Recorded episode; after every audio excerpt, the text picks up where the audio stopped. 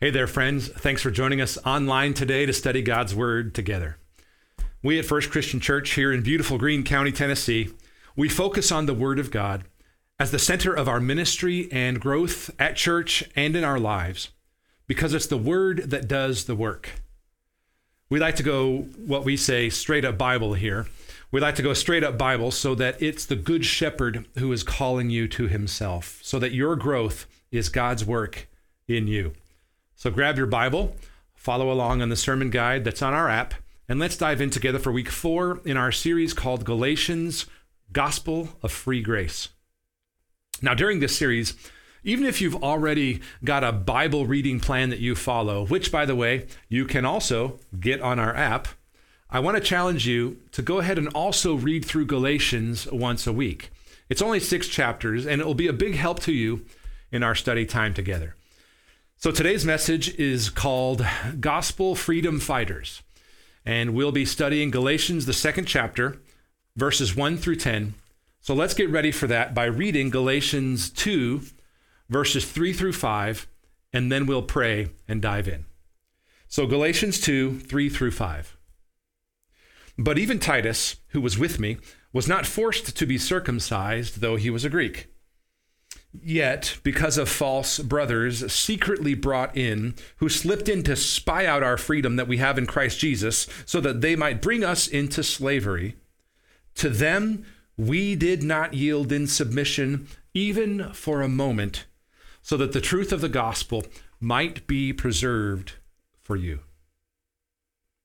Lord God, we submit ourselves again to the authority of your holy word in our lives, asking that your Spirit would soften our hearts to hear your voice and open our eyes to see your work. Show us Jesus, teach us the gospel, and make us your people for the sake of glorifying and communicating the goodness of your holy name, we pray. Amen. Now, I don't know if you're anything like me, but when someone crosses me or accuse me, accuses me of doing or saying something wrong, especially if it's unwarranted, I can feel my chest expand with air, my eyes get focused, the hairs in the back of my neck stand up, my mind starts racing warp speed, and I am ready to defend myself to the death. The first two chapters of Galatians makes it sound like Paul is ready to defend himself to the death. But in this case, unlike most of my personal examples of being ready to fight, it's a justified fight. Because not only is Paul innocent of wrongdoing, he's trying to maintain the purity of the simple gospel of free grace for the sake of the Galatian Christians. His hackles are all up and he's ready to fight. And so we're picking up here in the middle of his righteous defense of his message and ministry in Galatians 2, verse 1, first word only, then.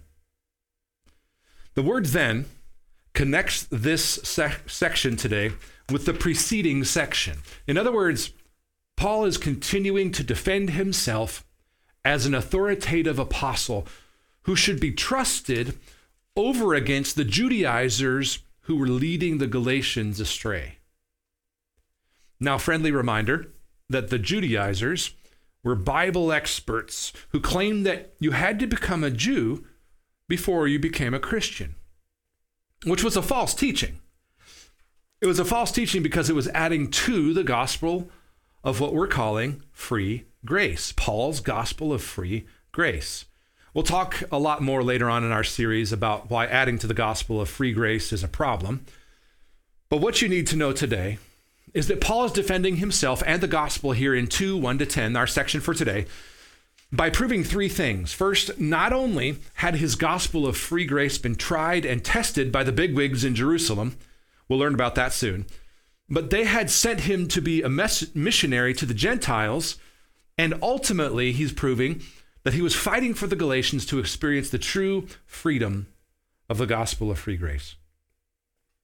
And so, Paul writes, Galatians 2, verse 1.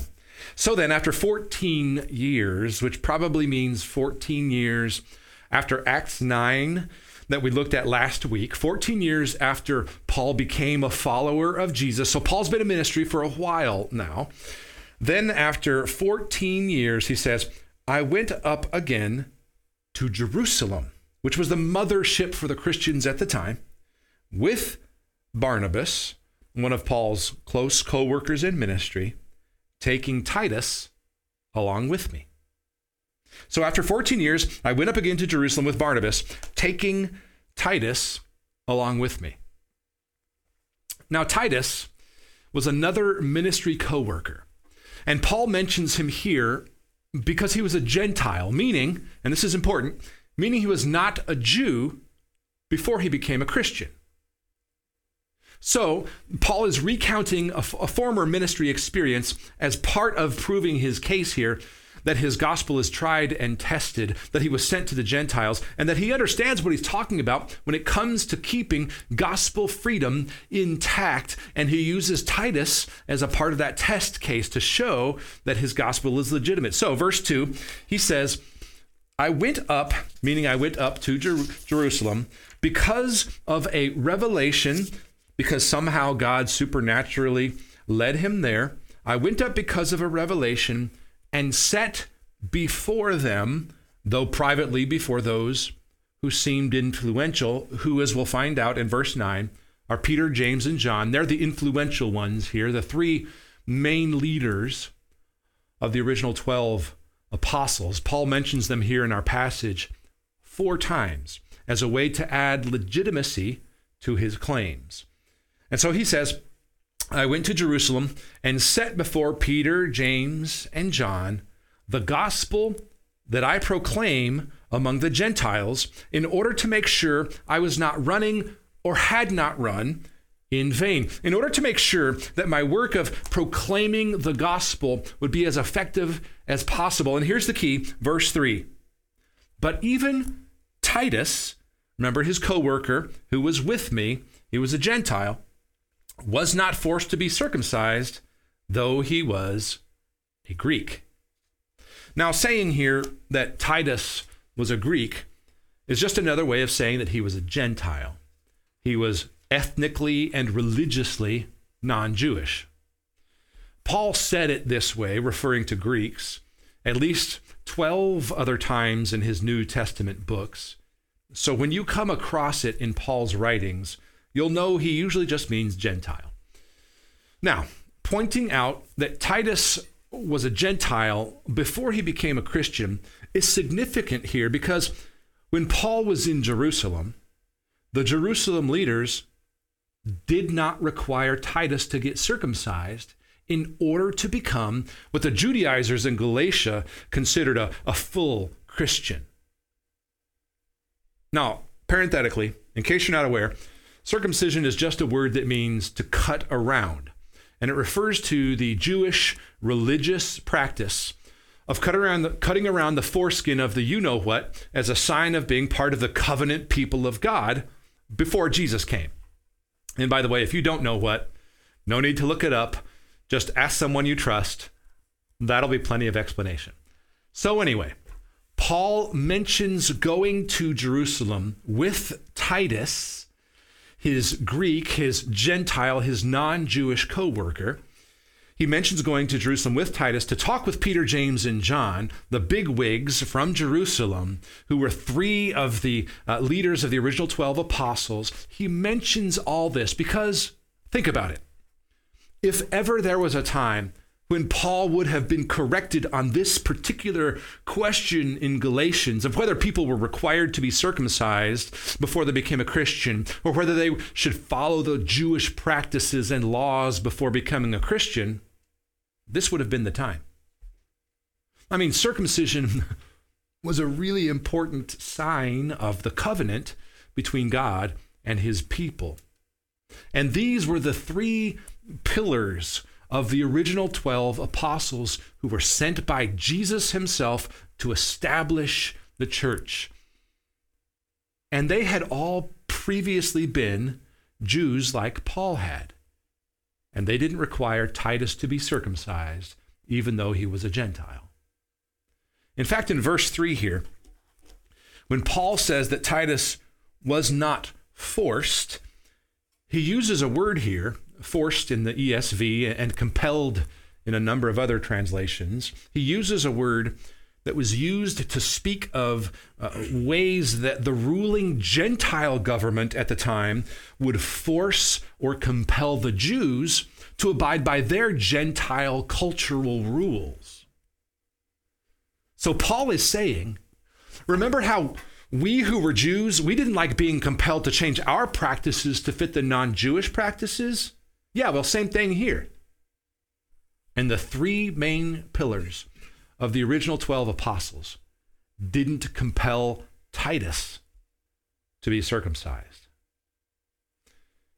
But as we'll see in verses 4 and following here, even though the Christian bigwigs in Jerusalem didn't require circumcision and other such Jewish practices before becoming a Christian, others did try to require it, even, even then at that time.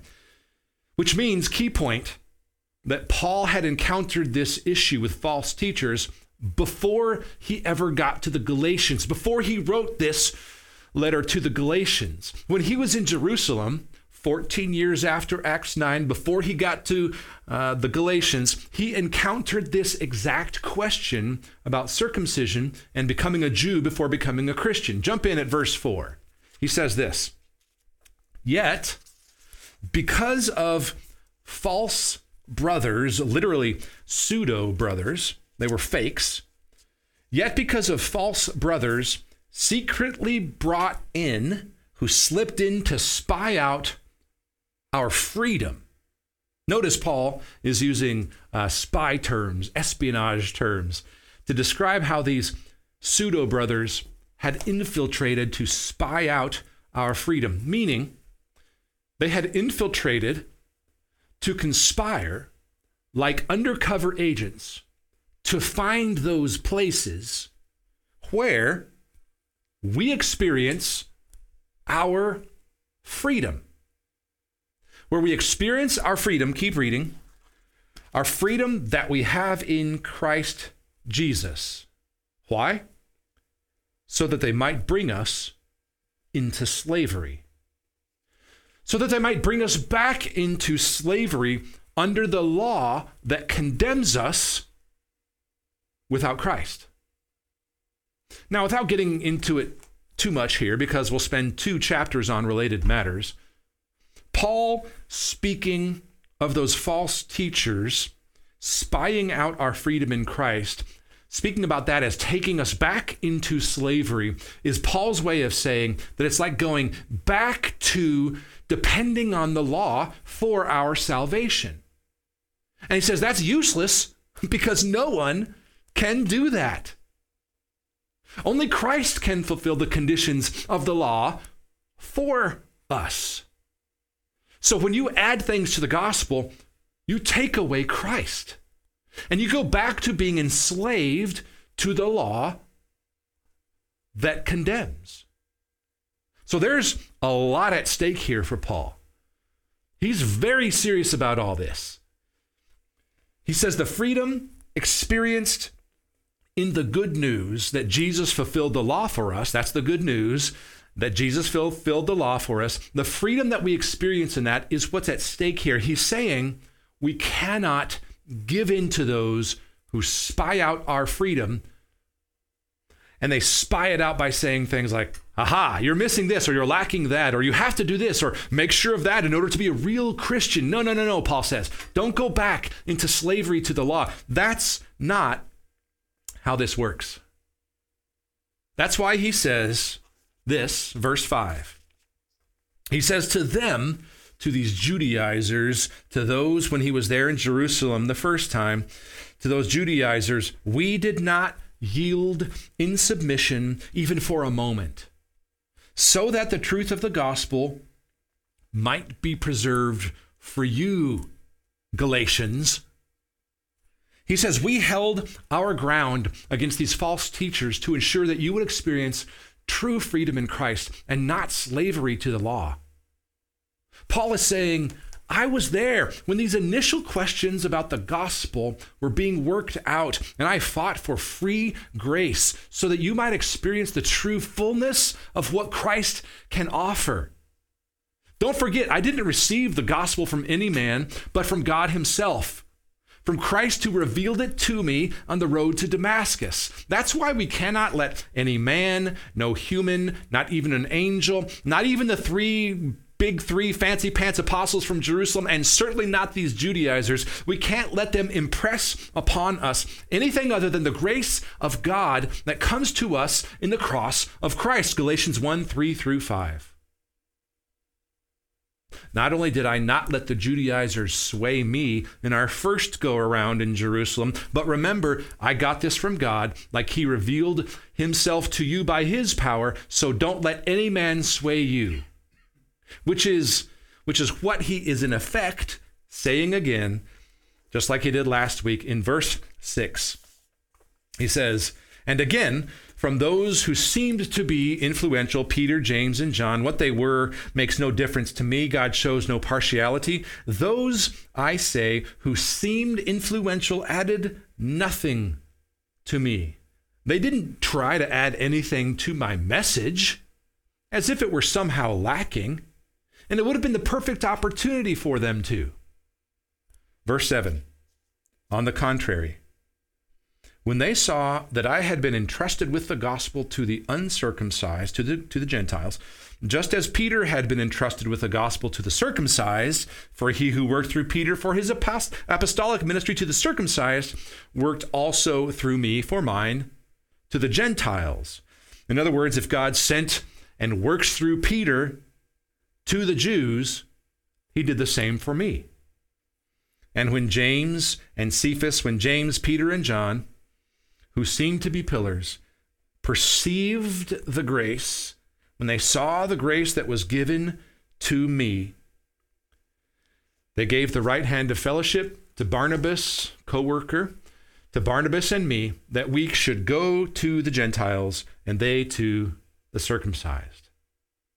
They confirmed, the apostles confirmed that my call and my message were legit asking only one thing of me that I already had in mind. Verse 10.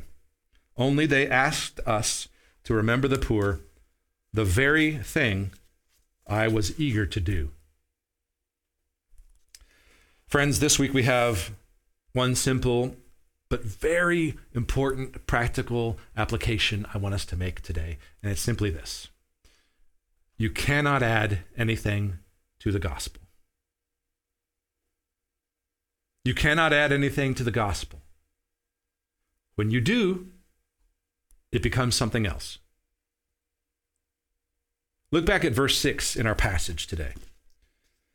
This is where Paul recounts that, that Peter, James, and John, he says, added nothing to me. Though it sounds like it at first, this isn't really a negative statement. Uh, Paul's just He's just putting the matter plainly. They knew my message. They learned of Titus. They didn't ask him to be circumcised. They corrected nothing about my doctrine, he says. They added nothing. They added nothing to my message, my ministry, my understanding of the gospel of free grace. In other words, they accepted Paul's gospel of free grace as it was, as Paul presented it free grace plus nothing more.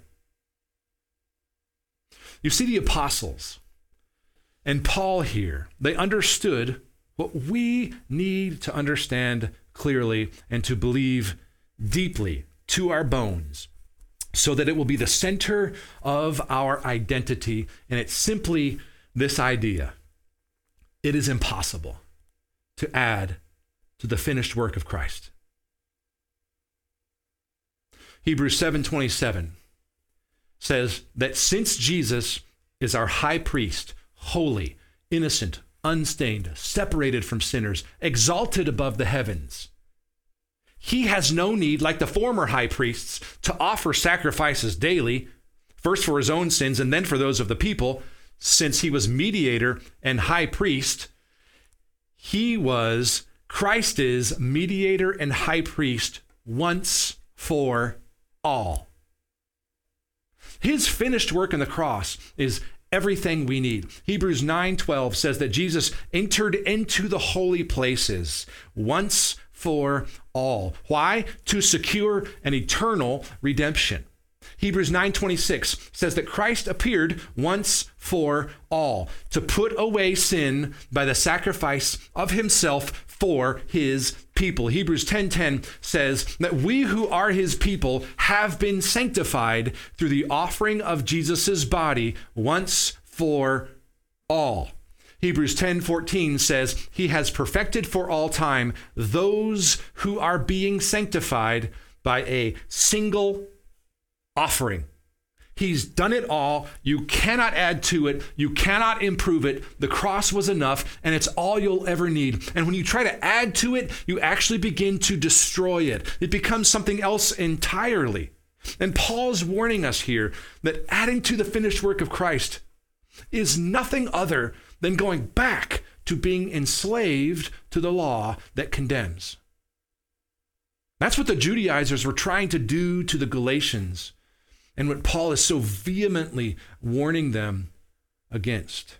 Friends, this is a perennial danger for us even today. When we elevate something, even something good, something that is in addition to the gospel, when we elevate something good in addition to the gospel to become something of ultimate importance, the good news becomes faith in Christ plus something else. Faith in Christ plus something a particularly deep and, and fuller experience of the Holy Spirit. Maybe a, some particular ministry area we love, which usually happens to be where we serve. Maybe some particular method for deeper and higher spiritual life, or, or particular form of devotions, or, or a method of growing a church, or the best way to raise a family, or some particularly interesting doctrine, or style of worship, or political cause, or social concern, or way of doing this or, or that that we like, or that we're aware of, that we taught, or we experienced. You can cannot add to the gospel and have it remain the gospel. Friends, like the old hymn says, our hope is built on nothing less than Jesus' blood and his righteousness. When we begin elevating even good things to the status of ultimate things in our lives and expecting that of others, we are in danger of, of spying out one another's freedom. What's at stake here for Paul and for us is the freedom experienced in the good news that Jesus fulfilled the law for us. We must become like Paul here. We must become gospel freedom fighters. If we give in to those who insist on adding to the gospel of free grace, we are functionally undoing Christ's work for us and lacking belief that what he did was enough. It's like admitting to someone else that our own failures and sins still condemn us and that we agree that we must live up to their false expectations that enslave us instead of living from the center of our identity that claims that Christ is our once for all Savior, whose death was sufficient to save and cannot be undone by adding to it. If we give in to those who insist on adding to the gospel of free grace, we are agreeing to being enslaved by their unbiblical expectations. Instead, friends, let's fight. Let's fight for gospel freedom in our lives by insisting, Galatians 1 3 to 5, that the grace that comes from God comes from Jesus who gave himself for our sins to deliver us from evil because he's a God whose desire is for us to live from and rest in and reclaim the finished work of Jesus. Fight for the gospel of free grace in your own life. And don't let unbiblical expectations or man made traditions or others' insecurities spy out your freedom. So let's end by asking this question Where in your life are you needing to rest in, to reclaim Christ's finished work as a way to keep others from spying out your freedom? Let's pray, friends. Father in heaven, we're grateful to you for the life of those like Paul, the lives of those like Paul who have gone before, who fought for the freedom that is ours in Jesus. We ask that you would help us to be fully satisfied in the finished work of Jesus alone. So that that truth of the freedom we have, that we are no longer enslaved to sin, that we are not condemned by the law, would be the center of our identity, would be how we think about ourselves and the world around us, so that, so that for ourselves and for others, we could be people who extend that grace in ways that exhibit, that model, that show that we believe that the finished work of Jesus was enough for us. Father, forgive us for burdening others with expectations that are unbiblical. Forgive us for holding on to man made traditions that don't come from your word. Forgive us for imposing on one another, Lord, a messianic weight and burden no one can bear. And at the same time, Lord, thank you for Jesus, whose perfect, sinless life lived for us could stand to make us righteous before you because on the cross, his atonement was a sacrifice that you accepted. We love you for that amazing truth, Lord, that you give us grace in Jesus. Make of us peop- make of us people who embody that truth so that we would be a witness to who you are for us and what you've done for us in the person of Jesus, whose finished work is by itself sufficient. In his name we pray. Amen.